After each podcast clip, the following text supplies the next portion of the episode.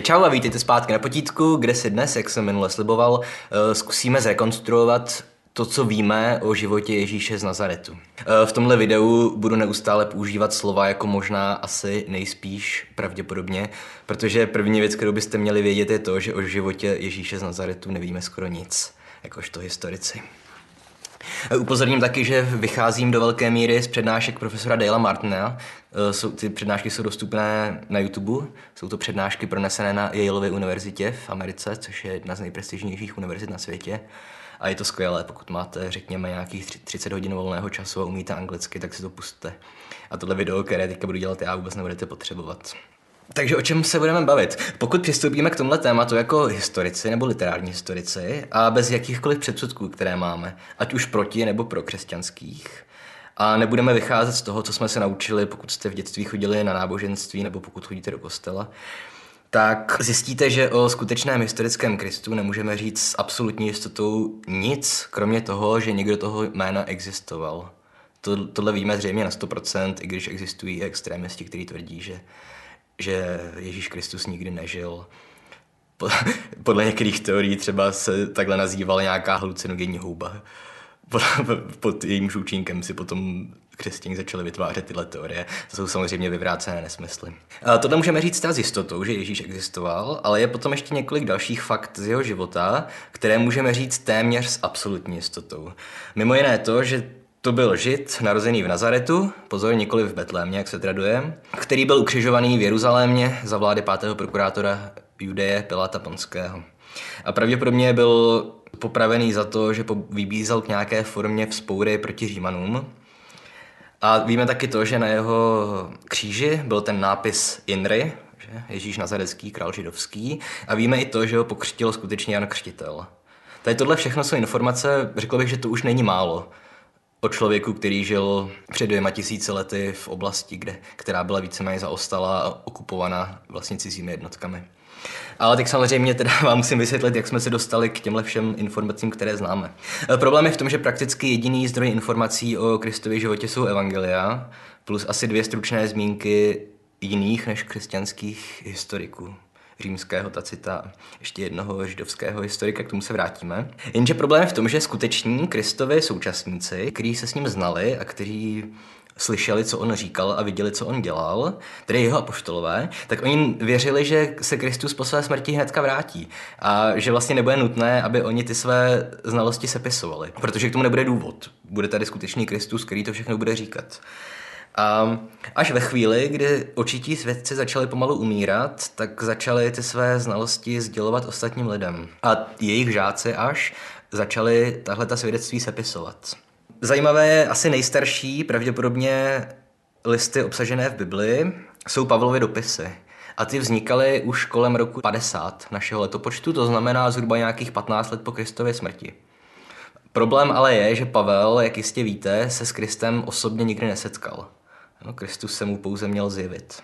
Zároveň nejstarší evangelium, Markovo evangelium, o něm víme, že vznikalo někdy kolem roku 68, 70 po našem letopočtu, což je ještě celkem opět relativně krátká doba a to evangelium může být do jisté míry spolehlivé. Podle tradice byl Marek společník a žák apoštola Petra, tedy de facto nejvýznamnějšího apoštola, který založil křesťanskou církev. Ve skutečnosti však nemáme ponětí, kdo byl skutečný autor tohohle evangelia. Marek byl mezi židy časté jméno. Důležité ale je, že můžeme předpokládat, že ten, pojďme ho nazývat Marek, měl k dispozici skutečně informace očitých svědků Kristova života. E, takže ty informace mohly být relativně spolehlivé, ale opět pravděpodobně. Předpokládá se také existence dalšího dokumentu, který se sice nezachoval, ale pravděpodobně existoval, e, s takovým tajemným trošku názvem Pramen Q. No, ten název je vlastně nesmyslný, protože Q znamená kvelet z Němčiny, což znamená pramen, takže ten název je pramen, pramen pleonasmus, ale to nevadí. A tenhle ten pramen Q to byla nějaká sbírka kristových výroků. A opět Lukáš, potom máme Lukášovo a Matoušovo evangelium, které vzniklo někdy asi kolem roku 90 a vzhledem k mnoha podobnostem s Markovým evangeliem předpokládáme, že Lukášovo a Matoušovo evangelium mělo dva zdroje. Za prvé, ten pramen Q, který ovšem neznal Marek, a za druhé Markovo evangelium. A Markovu, Matoušovu a Lukášovu evangelium říkáme takzvaně synoptická evangelia. Uh, synoptický to je termín z řečtiny a dalo by se to přeložit jako společně viděné nebo společné vidění. No, a to se používá proto, že tahle tři evangelia mají podobnou strukturu, podobný obsah. Mezi synoptická evangelia se naopak neřadí Janovo evangelium, které vzniklo až asi v roce 100 nebo 110 po Kristu a které pravděpodobně opět autor Janova Evangelia neměl k dispozici ani Marka, ani pramen Q. A z toho důvodu se od sebe Janovo evangelium a synoptická evangelia dost významně liší. V celkem zásadních detailech. Jo, jména apoštolů, některé skutky, které popisuje Jan v synoptických evangelích vůbec nenajdeme a vice versa. Každopádně aspoň u synoptických evangelií můžeme mluvit o celkem relativně seriózních zdrojích. Ovšem tady začíná jeden problém. Tahle evangelia se nedochovala v originále. A první opisy, první autografy, to znamená jako původně napsané opisy těch evangelií, pochází až někdy z roku 200. Takže mezi, například mezi sepsáním Markova evangelia a mezi prvním dochovaným opisem nám uběhlo 140 let. A za tu dobu se s tím evangeliem mohl dělat kdokoliv cokoliv. Něco tam připisovat, něco tam odepisovat. No. Takže opět tohle trošku vlastně schazuje to, co jsem teďka řekl, že původní evangelia psali žáci očitých svědků Kristova života. A navíc tady v tom, abych ukázal, jak to fungovalo, tak třeba Matoušovo evangelium získalo to přízvisko Matoušovo evangelium právě až někdy kolem roku 200 do té doby to byl buď anonymní spis, nebo se připisoval někomu jinému. A proč se to stalo? To je proto, že Matouš byl jeden z žáků Krista a nějaký ti pozdější křesťané, tím, že tomu říkali Matoušovo evangelium, tak chtěli vytvořit dojem, že to skutečně sepsal apoštol Matouš. No, řekněme přítel, žák Ježíše Krista. I když my ve skutečnosti víme, že to evangelium vzniklo až nějakých 50 let po Kristově smrti. Ovšem, zkrátka, v téhle práci historické musíme pracovat s tím, co máme k dispozici.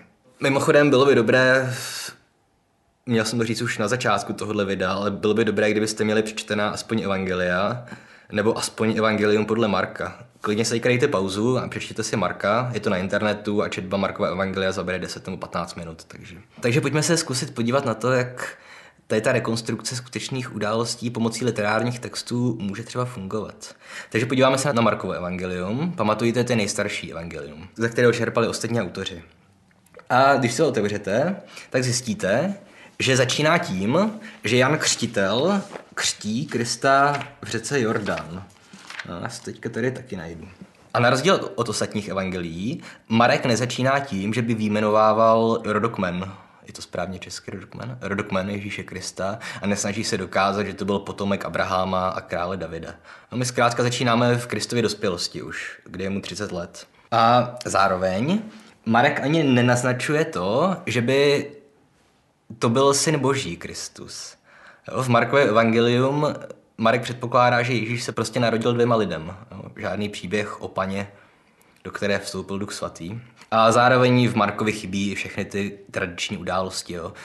Odchod do Betléma kvůli sčítání lidu, narození v jesličkách, příchod tří králů. Jo, vlastně všechno to, s čím my odvozujeme naše evropské svátky vánoční, tak nic z toho v Markovi není. Ale když teďka máte před sebou, nevím, kterou Bibli máte před sebou, kterou verzi, ale hnedka začátek Markova Evangelia praví.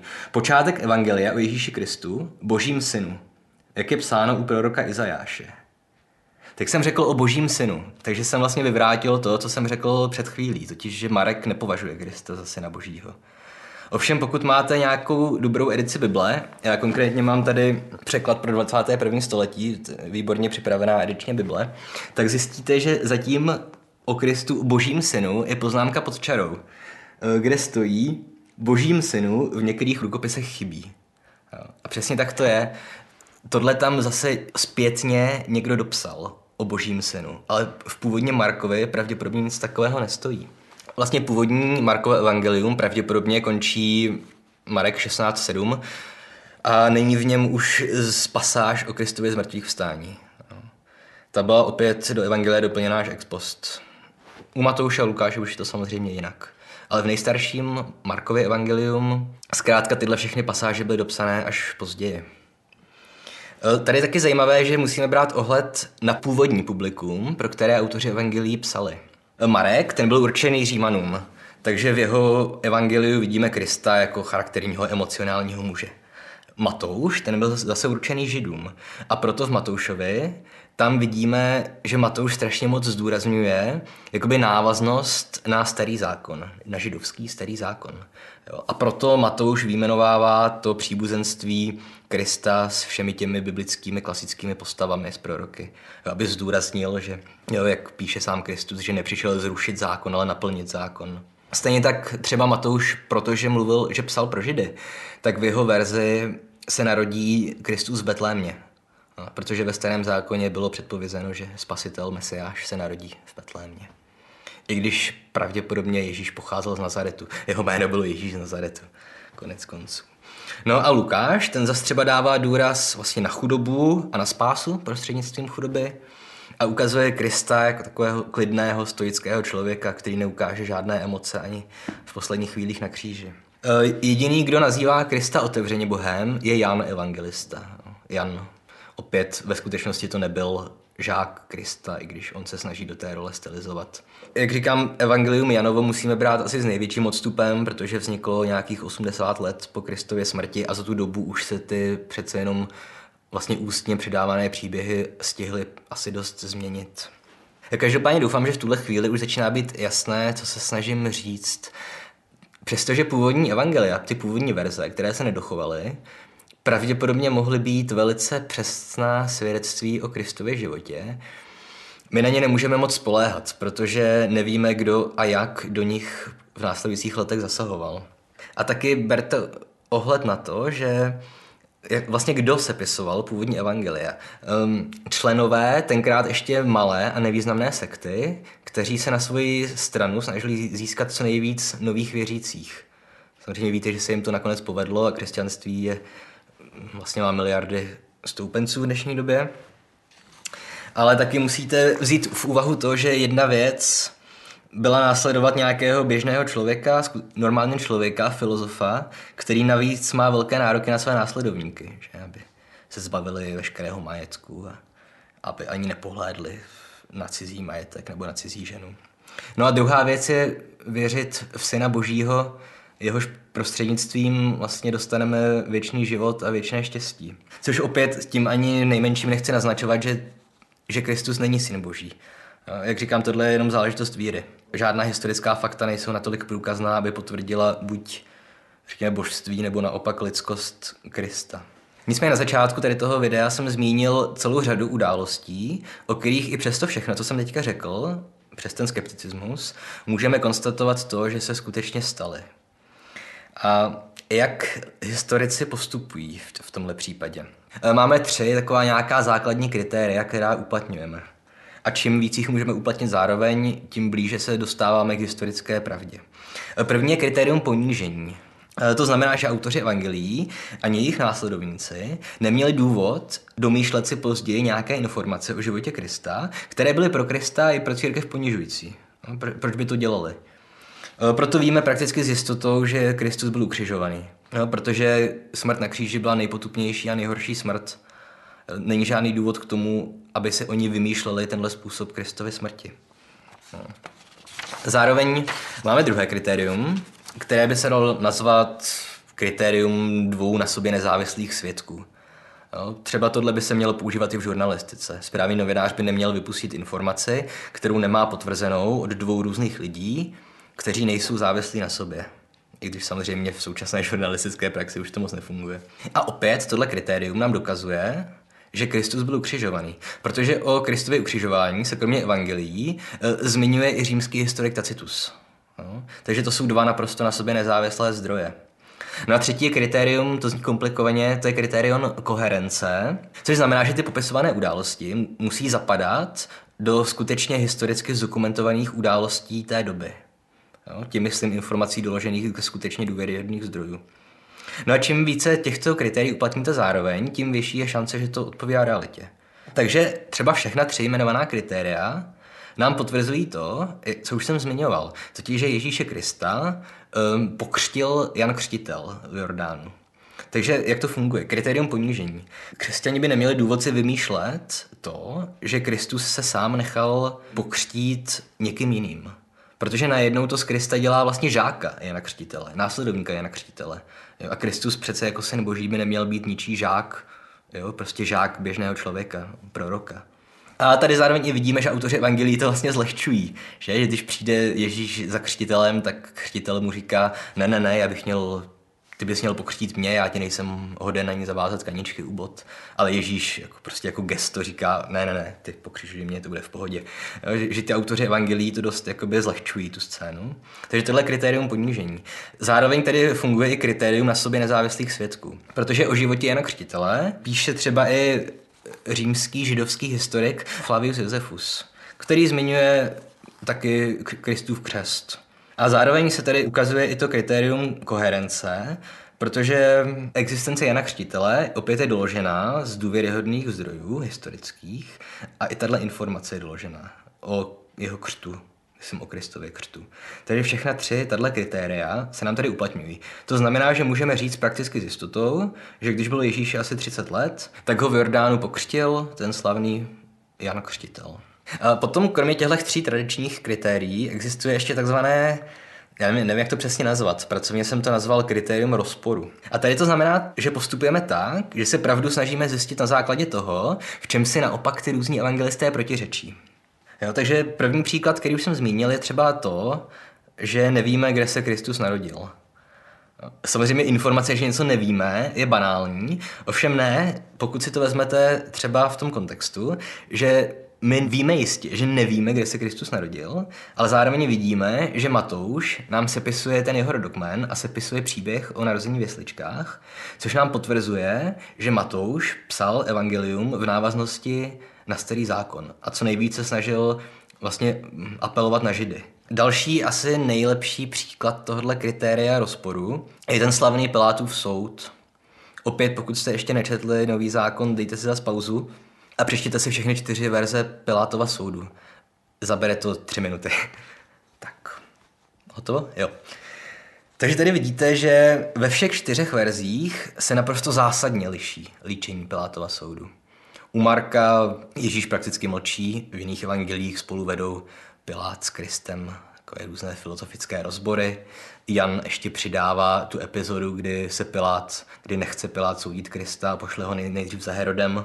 A tohle mimochodem je jenom v Janově evangeliu, tahle scéna s Herodem. Ale proč najednou se nám všechny tyhle verze evangelií tak strašně liší v případě Kristova soudu u Piláta?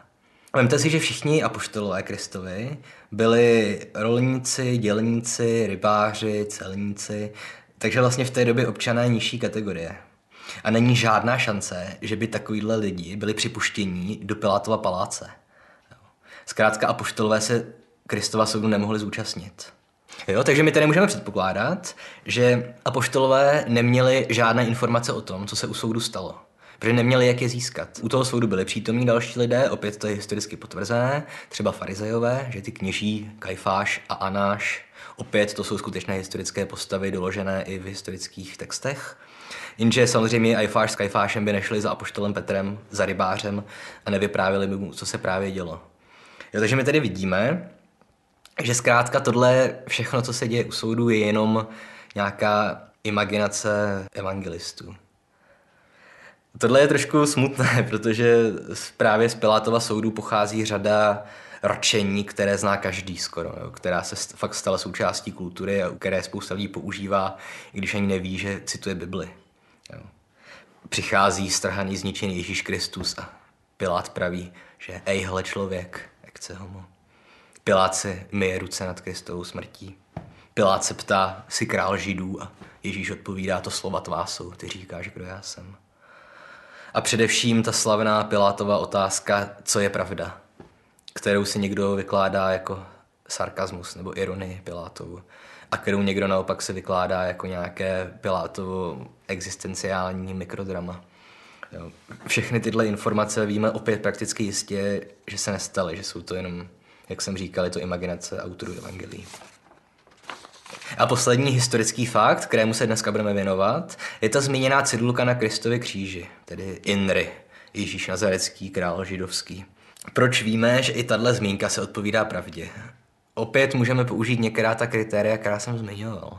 Především ve starém zákoně neexistuje žádná zmínka o tom, že by měl přijít nějaký král židů.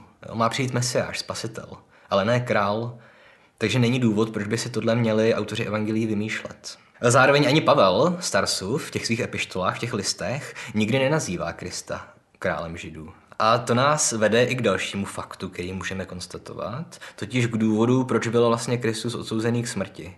Zřejmě proto, že on nebo jeho následovníci vybízeli k nějaké vzpouře proti, proti Římanům, proti římským okupantům Jeruzaléma. No, protože samozřejmě ta cedulka mu byla daná na kříž ironicky, jo, stejně s tou trnovou korunou a podobně. Jo, takže ona vlastně ukazovala charakter jeho zločinu. To znamená, že sebe prohlásil za krále židů. Což samozřejmě znamenalo trest smrti. Protože jo, pokud se někdo na okupovaném území v protektorátu prohlásí králem té okupované země, tak je to vlastně výzva k nějakým bojům o nezávislost. Vidíme i dneska v Katalánsku, že jakékoliv pokusy o získání nezávislosti se trestají velice tvrdě. Co se snažím říct celou dobu? Ježíš Nazarecký žil před dlouhou dobou a v zemi, která neměla dostatečně rozvinuté písemnictví, navíc to byl protektorát. Kdyby žil Kristus v Řecku nebo v Římě, tak víme o jeho životě strašně moc informací. Ale přesto se můžeme pokoušet rekonstruovat fakta z jeho života a v několika málo případech v těch aspoň v těch, které jsem dneska jmenoval, se zřejmě dostaneme k nějaké historické pravdě. Ale zároveň přes tohle všechno v 99,9% eh, rozhodnutí o tom, jestli byl Kristus syn boží, nebo jestli to byl zdatný filozof a řečník, ale přece jenom syn dvou lidí, tak to záleží jenom na tom, čemu vy věříte a především čemu chcete věřit. Jo, nejsou žádné vědecky podložené exaktní data o tom, jak to ve skutečnosti s Ježíšem Nazaretu bylo. A tohle se mimochodem netýká pouze Krista, akorát u něj to zbuzuje takové vášně. Vemte si třeba Sokrata, antického filozofa. Opět Sokrates, stejně jako Kristus, po sobě nezanechal žádné písemné svědectví. My všechno, co víme o Sokratovi, tak pochází buď od Platóna nebo od Xenofona, od jeho dvou žáků. A stejně jako v případě evangelií, svědectví o Sokratovi se od sebe dost zásadně liší. Takže najednou ze Sokrata, stejně jako z Krista, je napůl mytologická postava, o které víme jenom to, že existovala, že ovlivnila své učedníky a jejich prostřednictvím ovlivnila i celé další generace a vlastně osud celého lidstva jako nějakého plémě. A, takže ve výsledku má dost větší význam to, jak se vyložíme nějakého učení a jaké z něj vyvodíme závěry pro nějaký náš vlastní život, pro naši životní praxi. A tohle má možná i větší význam než to, jak on to původně zamýšlel. Takže tohle bylo jenom ve stručnosti ukázka toho, jak se z pohledu historika nebo literárního historika prostřednictvím textů můžeme pokusit rekonstruovat, řekněme, nějakou tu faktickou skutečnou historii.